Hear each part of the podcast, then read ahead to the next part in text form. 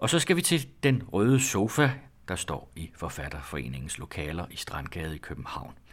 Gæsten i den røde sofa er journalisten og forfatteren Jan Svendsen, der fortæller om sin bog Det brune guld. Det er forfatteren Niels Holm Svendsen, der interviewer.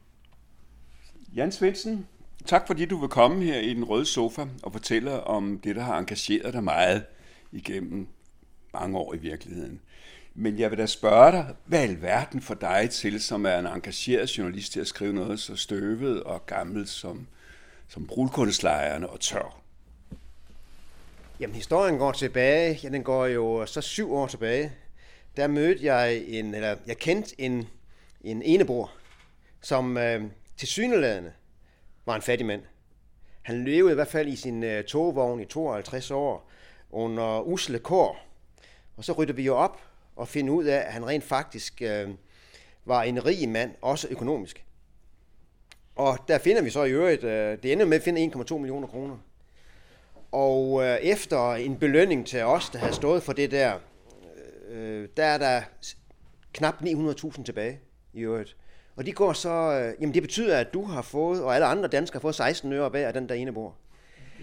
Og øh, øh, det, at øh, Jens Lyn, som han hed, Jens Jensen, som han hed, havde levet et, øh, det der specielle liv, at han havde levet et så rigt liv, at han havde efterladt sig 1,2 millioner kroner til ingen verdens nytte.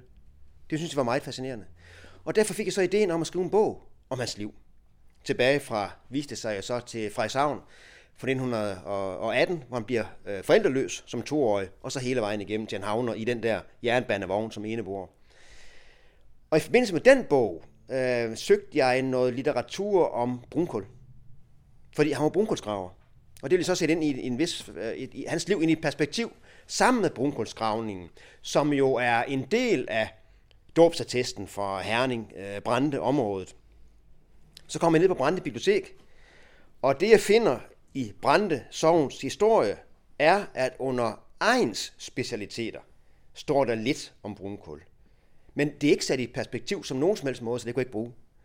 Og så er der en bog, der hedder Søby Klondike. Søby var jo centrum for hele brunkulsproduktionen. Men det handler, den bog handler kun om Søby fra 1940 til 1950. Så der manglede en bog om brunkulstiden. Så skrev jeg den.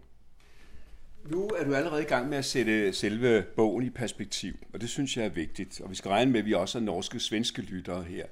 Hvorfor i alverden går man i gang med at grave brunkul over i Jylland, i det trekantsområde, som du nævner i Herning og nogle af de andre byer, der ligger ved siden af? Hvorfor gør man det? Jamen, det er fordi, da, da øh, 2. Verdenskrig brød ud øh, 1. September 39, der mister vi jo over natten de engelske kul til Danmark. Og der sker et drastisk øh, fald i brændselsbeholdningen i øh, Danmark. Og der skal vi så have lavet noget til at afløse øh, den brændsel, vi ikke kan få, den energi, vi ikke kan få fra England. Og der er så lynhurtigt nogen, der tænker øh, i, i, øh, i velfærd i forhold til at skaffe brændsel til opvarmning, til belysning, til øh, madlavning. Men der er selvfølgelig også nogen, der straks tænker i penge. Mm-hmm. Så allerede i oktober 39, der er der de første, de begynder at tage ud og besøge bønderne, hvor man har en, en øh, tanke om, at der er mere brunkul end dem, de få brunkul, man gravede op under 1. verdenskrig. Så køber de... Det vil jeg godt høre lidt mere om. Hvorfor, hvorfor tager man fat på det i 1. verdenskrig? Det er slet det samme. At uh, under 1. verdenskrig, der mangler vi, uh, mangler vi brændsel.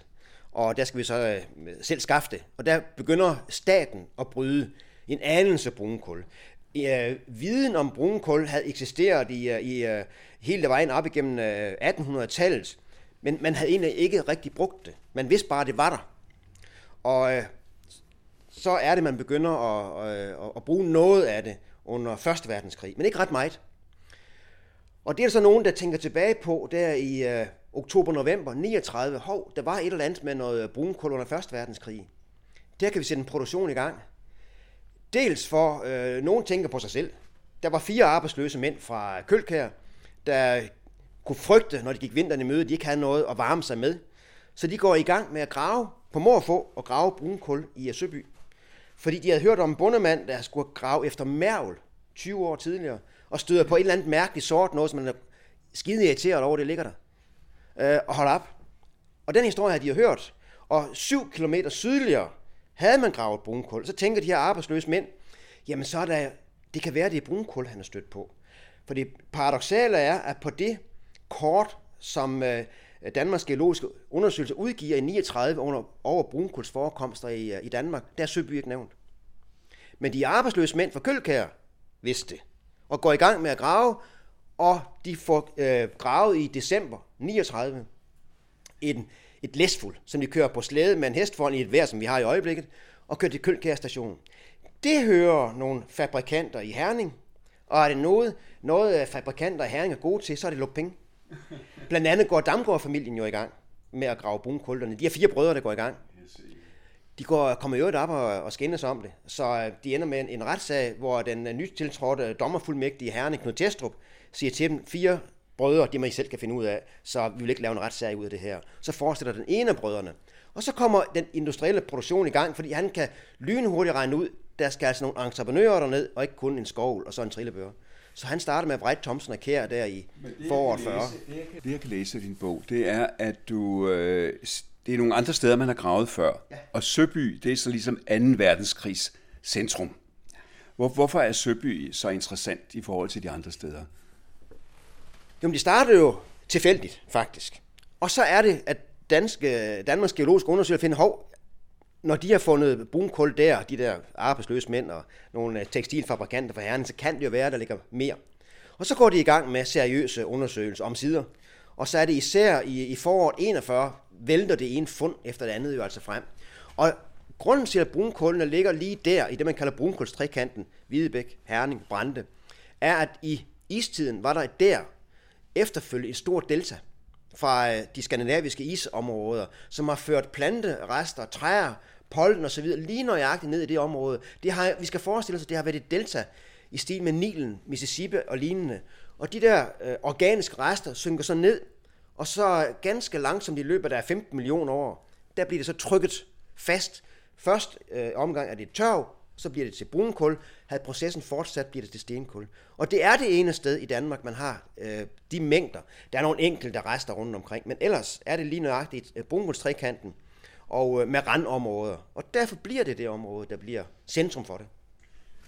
Inden vi går i gang med at snakke om de mennesker, som jo er det, der optager dig mest, så vil jeg lige gøre det færdigt med kullene, fordi det er jo noget, det er noget hvad? Det er jo ikke gode kul, som vi fik fra England og Tyskland, de er jo våde, og de giver løbesod og sådan noget. Kan du prøve at beskrive, hvordan så det ud, når de der kul kommer op? Hvad skulle man gøre ved dem? Man skulle i hvert fald sørge for, at de var tørre. For den der øh, myte om, at de næsten automatisk øh, medført øh, øh, noget svineri, det var jo kun i kraft af, at de, de var våde. Hvis de var tørre nok, så gik de ikke løbesod. Det gør tørv heller ikke. Men det var fordi, der var så stort behov for brændsel. Man kunne ikke vente på, at det blev tørt nok. Plus, at det, jo, det var jo sælgers marked. Lad os nu bare tage en by som København. Man sidder herinde midt i København, kan ikke skaffe sig øh, brændsel, og kan ikke selv gå ned i øh, haven og fælde træ og fyre med, kan ikke selv grave nogle brunkul eller nogle tørv op, så er man jo afhængig af, at der kommer en brændselshandler øh, og sælger noget. Og han ved jo godt, at der står folk i kø for at få fat i brunkul og tørv, og sælger derfor et produkt, der ikke er, er godt nok. Og derfor gør det løbes ud. Der er også nogen, der har sagt, om folk nogensinde har smagt brunkul. Og så kigger de selvfølgelig under på, på spørgeren. Nej, det har de selvfølgelig aldrig smagt. Nej, men altså, selve den der brunkulsås var så stærk, man kunne faktisk smage det i munden. Men det var kun fordi, man uh, brugte det, uh, før det var tørt nok. Men så sker der jo det igennem, som du siger, 2. verdenskrig, at der strømmer mennesker til. Hvad er det for mennesker, der får lyst til at grave det sted? Fordi det er jo hårdt arbejde. Det kan man jo høre i alle de skildringer, du har fat i. Det er, det er alle typer mennesker. I første omgang kommer der en række arbejder, og så kommer der sågar også københavnere, øh, som skal over og arbejde. Og en, øh, en, øh, en formand i et, i et brunkulsleje, øh, noget af det første, han gjorde, det var at kigge på folks hænder. For at se, om det var kontorfingre, eller det var fingre, der var vant til at arbejde, eller hænder, der var vant til at arbejde. Og de hænder, der var vant til at arbejde, dem, de blev ansat først. Og så skulle de selv i øvrigt have skovl øh, med, og havde de glemt skovlen, så stod der altså en længere nede i køen, øh, som fik pladsen. Så øh, det, er, det er folk fra hele landet, der søger over, og der er faktisk, øh, vi kan også sige overraskende mange fra Sjælland, øh, Sjælland København. Og det har så betydet det i, i forhold til min bog, at jeg jo reelt har solgt, synes jeg selv, overraskende mange, netop til København og Sjælland, fordi der er jo nogen i familien, der har hørt om, dengang deres far eller bedstefar eller onkel arbejdede i over i Jylland. Det har de hørt beretninger om, og nu er der altså en bog, hvor de kan læse om det. Øh, og det tror jeg, det er baggrunden for, at øh, der er så mange, der købte bogen herover. Men det er folk fra hele landet, der kommer til Søby for at, at, at grave brunkul. Og nogen har jo valgt det bevidst, for ikke at komme til at arbejde for tyskerne. Der kunne de ellers tjene mere, og meget lettere. Men det var der altså nogen, der er, af politiske årsager ikke vil på nogen som helst måde. Og så øh, tager de over i brunkullene og arbejder. Og der ligger også øh, i forhold til det rent, hvad skal man kalde det, politiske i det, at efter en halv dag, der var de altså lige øh, sort, lige beskidt alle sammen. Og det betød, at det var et godt sted at gå under jorden. Altså rent bogstaveligt næsten.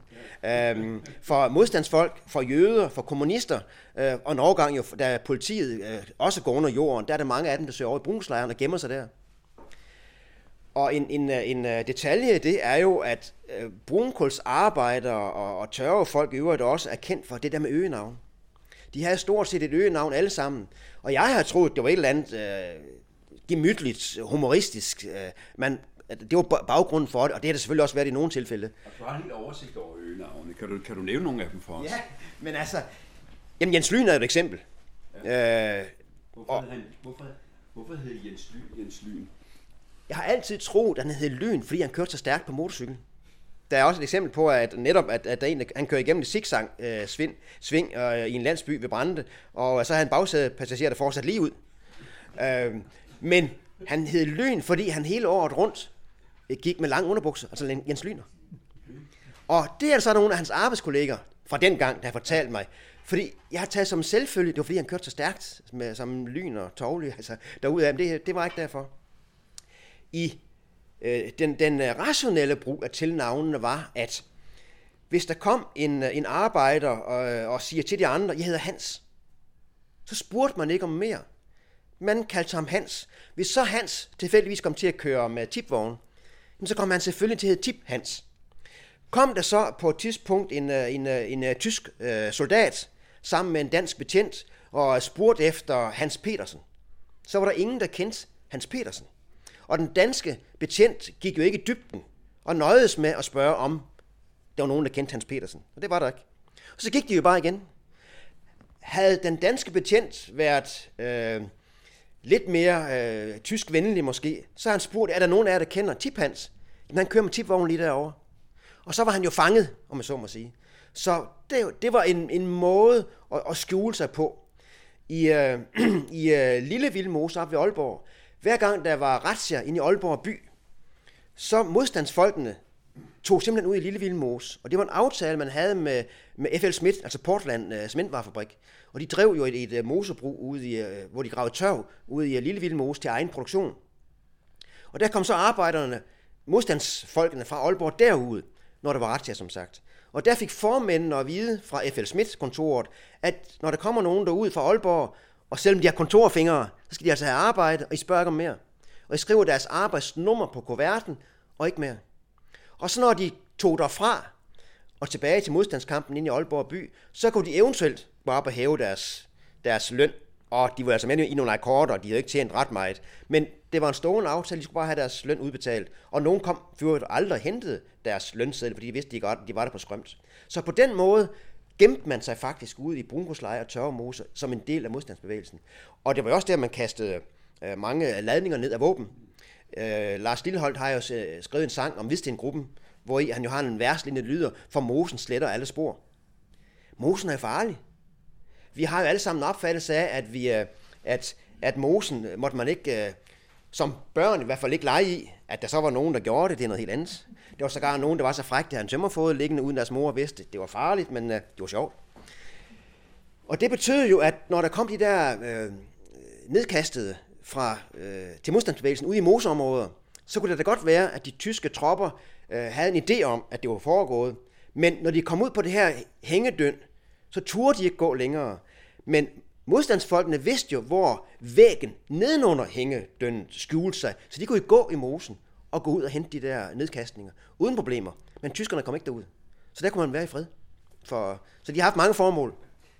En af de ting, der slår mig meget i din bog, det er jo, at folk lever under utrolig, skal vi kalde det beskedende, for ikke at sige usle forhold. Kan du beskrive lidt om, hvordan folk boede, i, øh, når de arbejdede for eksempel i Søby?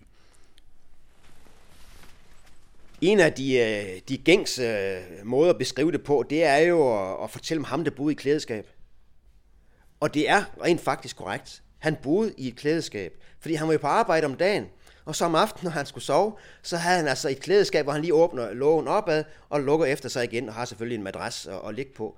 Der er også eksempler på, på folk, der har boet ude i, øh, bare mellem træerne, og haft, haft nogle grene, øh, og har lagt dem over, så faktisk en, en slags jordhuler.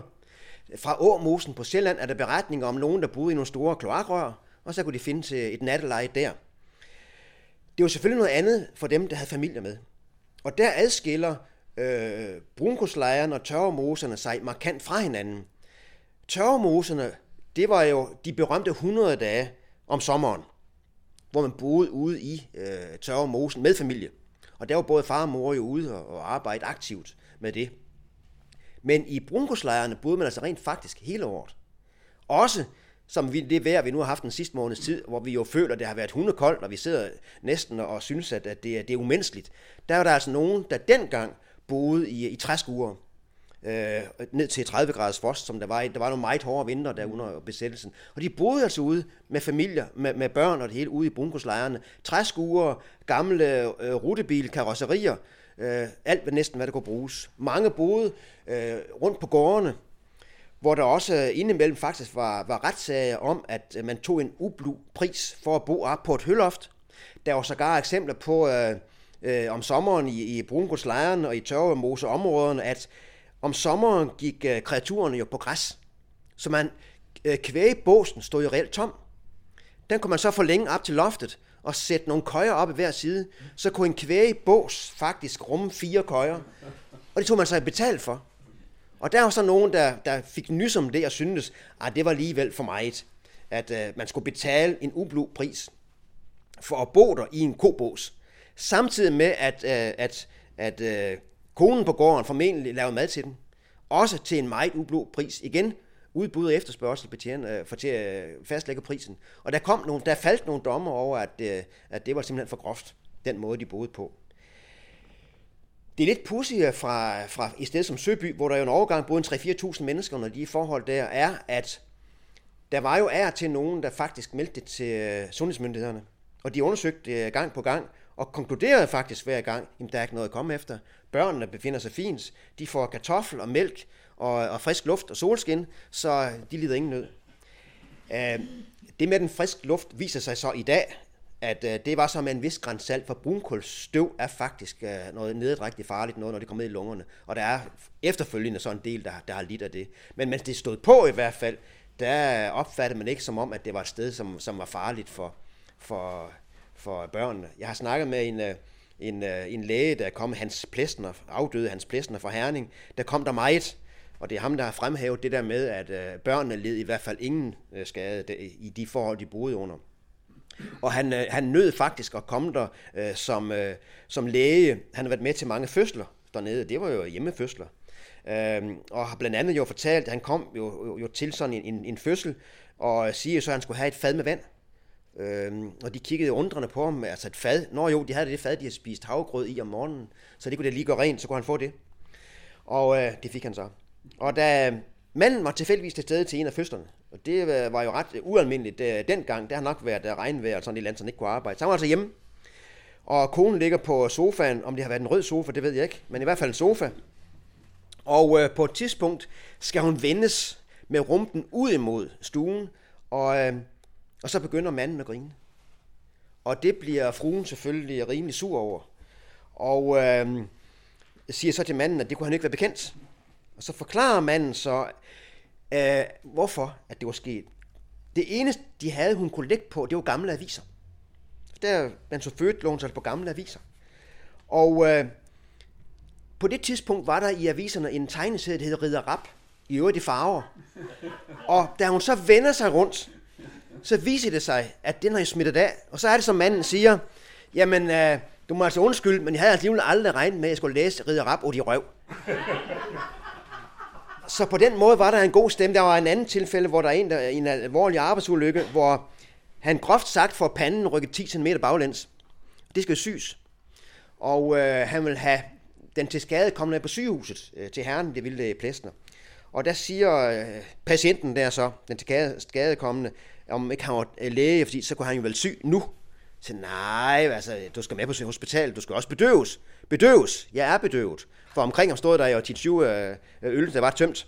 Så øh, han var bedøvet, og læge Plæstner går faktisk i gang med at, at, at sy øh, på stedet. Inde i marketanteriet, hvor der sad en 30-40 mennesker og spiste lige ved siden af, og mistede lidt af appetitten selvfølgelig. Og han fortæller også, at der var en, øh, der får lidt, han, han, bliver, han besvimer, og så kører til, til Herning i ambulancen. Ambulancefolkene var så betænksomme, at de tog en cykel med. De så gerne der cykel hjem, når han var færdig på sygehuset. Da han vågner op af sin, øh, øh, sin øh, bevidstløshed i, inde i ambulancen, så kigger han på de her ambulanceredder og er helt forvirret. Og så det, det første, han siger, det er, fik jeg min hat med? Og det gjorde han jo, så det havde ambulancefolkene sørget for. Så det var, det var barskt, men det var også fornøjeligt. Og det, der er meget kendetegnende for alle de der cirka 100 brunkulsfolk, jeg snakker med, det er, ja, det var hårdt, ja, der var 100 mennesker, der mistede livet, men det fællesskab, der var, det var helt ubeskriveligt. For eksempel, hvis der brændte et hus, og det hændte jo altså. Hvis så en, øh, en familie siger, jamen altså, der er brændt kontanter, lad os sige for øh, 500 kroner, så gik hatten rundt, og så samlede man 500 kroner sammen og afleverede. Værsgo, her er øh, det, jeg har mistet. Havde vedkommende sagt 750 kroner, så har man samlet 750 kroner sammen.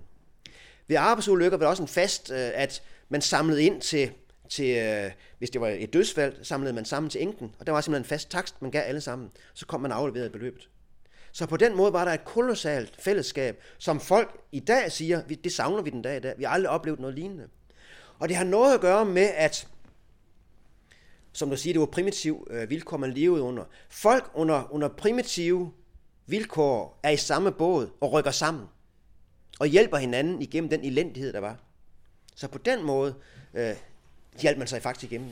Altså, nu, nu er vi i gang med at, at beskæftige os med de spændende historier, som du beretter også i din bog.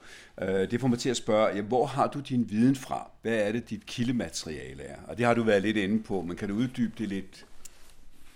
Det primære kildemateriale, det er, at jeg har talt med eksperter. Og eksperter i den her sammenhæng, det er ikke øh, professorer og akademikere. Nej, det er dem, der har levet i det.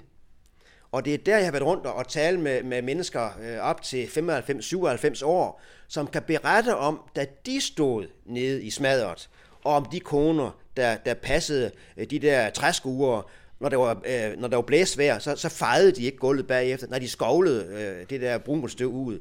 Og de passede måske en mand med arbejdstøj, der blev slidt ned efter en uges tid. De passede måske 10 børn samtidig, øh, og skulle have det hele til at fungere. Man skal tænke på, at det er også under besættelsen, hvor der, der er knaphed på, på madvarer og fødevarer. Alene det at få, få øh, lavet sit tøj, var en kæmpe opgave for de husmødre. Og de har så fortalt deres historie fra den gang. Så det, så det, så det, så det er der, det, det grundlæggende kildemateriale, det er menneskers egne beretninger om det, de selv har oplevet på egen krop. Og du har, så vidt jeg kan læse, har du snakket med en 100-150 mennesker, og det har været lige på falderæbet. For nogle af dem kan jeg se er afbildet, og du har interviewet dem, og så er de døde, inden bogen kommer ud i virkeligheden. Ikke? Så det har været sidste sekund i virkeligheden, du har fået fat i de mennesker. Øh, der er en ting, der, der også øh, jeg hæfter mig ved, det er, at, at selvom der kan sige, at det er en speciel arbejdsplads, og de mennesker, der kommer til, øh, er vant til at tage sig til takke med sikkert hvad som helst. Så er der alligevel en faglig organisering, og man laver strejker og sådan nogle ting, og man har en fagforening, der fungerer. Kan du, kan du fortælle os lidt mere om det? Selvom et menneske ligger ned, kan det ikke lide at blive trådt på. Og det har gjort, at man er rykket sammen. Det var reelt ikke så meget øh, den, den organiserede fagbevægelse, der stod for kampen. De dannede reelt deres egen fagforening, nemlig Brunkulsarbejdernes øh, forening i, øh, i Søby. Og det var, det var reelt dem, der, der, der førte kampen. Og der vidste de jo også godt, sammen med fagforeningerne, det skal siges, det var sammen med fagforeningerne. For eksempel fagforeningen Kølkær vokser jo og bliver stiftet, og vokser til en 400-500 medlemmer og de får også, de har jo en brunkulskonge, der hedder Johannes Jensen, som senere kommer til, øh, til øh, Odense øh, Stålskibsværft i øvrigt, og bliver tillidsmand derovre også. Men altså, den der brunkulskonge går jo nogle gange op og slår i bordet hos arbejdsgiveren. Og de har jo et stærkt våben, igen med udbud og efterspørgsel, fordi brunkulsfabrikanterne havde jo nogle kontrakter, de skulle leve op til. Og det var jo blandt andet til elværker, og de var jo afhængige af at få daglige leverancer. Og hvis en brunkulsproducent ikke kunne aflevere brunkullene, så var kontrakten jo brudt. Og det kostede selvfølgelig en bod og nogle penge. Så hvis brunkulsarbejdere i dag holdt op med at grave, og gik ind i marketanteriet, og det er der et eksempel på en af de der konflikter, jeg beskriver. De går ind i marketanteriet, øh, producenten tilkalder rent faktisk politiet, øh, og øh, fordi de har det der overenskomststridige arbejdsnedlæggelse, og det går øh, øh politibetjenten ind og, og siger til magasineriet, det her det er overenskomststridigt, øh, og det må ikke, så I skal gå i arbejde. Og svarer de bare i kor, jamen vi øh, har ikke nedlagt arbejdet, vi holder bare pause og drikker en kop kaffe eller drikker en øl. Så det er ikke, øh, det er ikke en strække, det her. Og øh, de, de fremsætter sig kravet over for arbejdsgiveren, og ved jo godt, han skal levere brunkul i morgen til et bestemt øh, elværk. Så de bliver bare siddende, indtil han bliver mør. Og det var noget med, at de skulle, have, de skulle stige fra 80 øre til en krone i timen per, per tons de læssede, eller noget i den stil der. Og så på et tidspunkt kan de fornemme, der kommer en ind og siger til dem, de er gået i gang i nabolaget. Nå, jamen, øh, og så går de selvfølgelig over og spørger, hvad er der så sket, siden I er gået i arbejde? Ja, vi får en krone nu. Og så øh, forlader de øh, den der kaffepause og går i arbejde igen. Så på den måde har man stået sammen, fordi de vidste godt, at man ikke lynhurtigt lige kunne skaffe 100-200 mand til at grave de brune kul. Selvom folk stod i kø for at, at komme i arbejde. Så det er en kombination af, af, af, af fagforeningerne, som jo aftalt uh, løn- og arbejdsvilkår. Mm. De, de får jo indgået overenskomster rent faktisk. Selvom det er et, et Klondike, et kaos, et Ragnarok, så er der øh, indgået overenskomster med øh, arbejdsgiverne, så man kan se ideen i at have en fast aftale for at undgå, at det lige pludselig, så ved de ikke, om der er folk på arbejde øh, næste dag. Så det er, det er jo gensidigt afhængighedsforhold. Øh, det, der, det, det, det der, der slår en, og det du også har været lidt inde på, det er jo, at så mange, der omkommer derover. Altså, det har jo været en farlig arbejdsplads. Øh, hvordan, øh, hvad er der sket fra, at man gravede, at nogen kom og gravede tør op og puttede op i en trillebør, og så det, du kalder den industri, industrialiserede brydning af kul? Graver man langt ned i jorden, hvor man kan falde ned, eller hvor i består den fare, som mange af, altså, som mange af kommer til skade ved i virkeligheden? Jamen det, øh, det er rigtigt, at, at en del ulykker sker ved, at man skal grave den der overjord væk, som dækker. Brun, brunkulden ligger jo 2, 3, 4 meter nede, skal man have jorden væk, og den, den skal så graves væk. Det gør man i starten meget med, meget med, øh, med skovl. Og det er, man graver på hver sin side, og så på et tidspunkt øh, fremprovokerer man et skred med vilje. Og øh, der gælder det om per intuition at vide, hvornår det skred kommer. Og de erfarne kunne lynhurtigt fornemme det, og så bare gå væk, og så kommer det øh, skridende ned.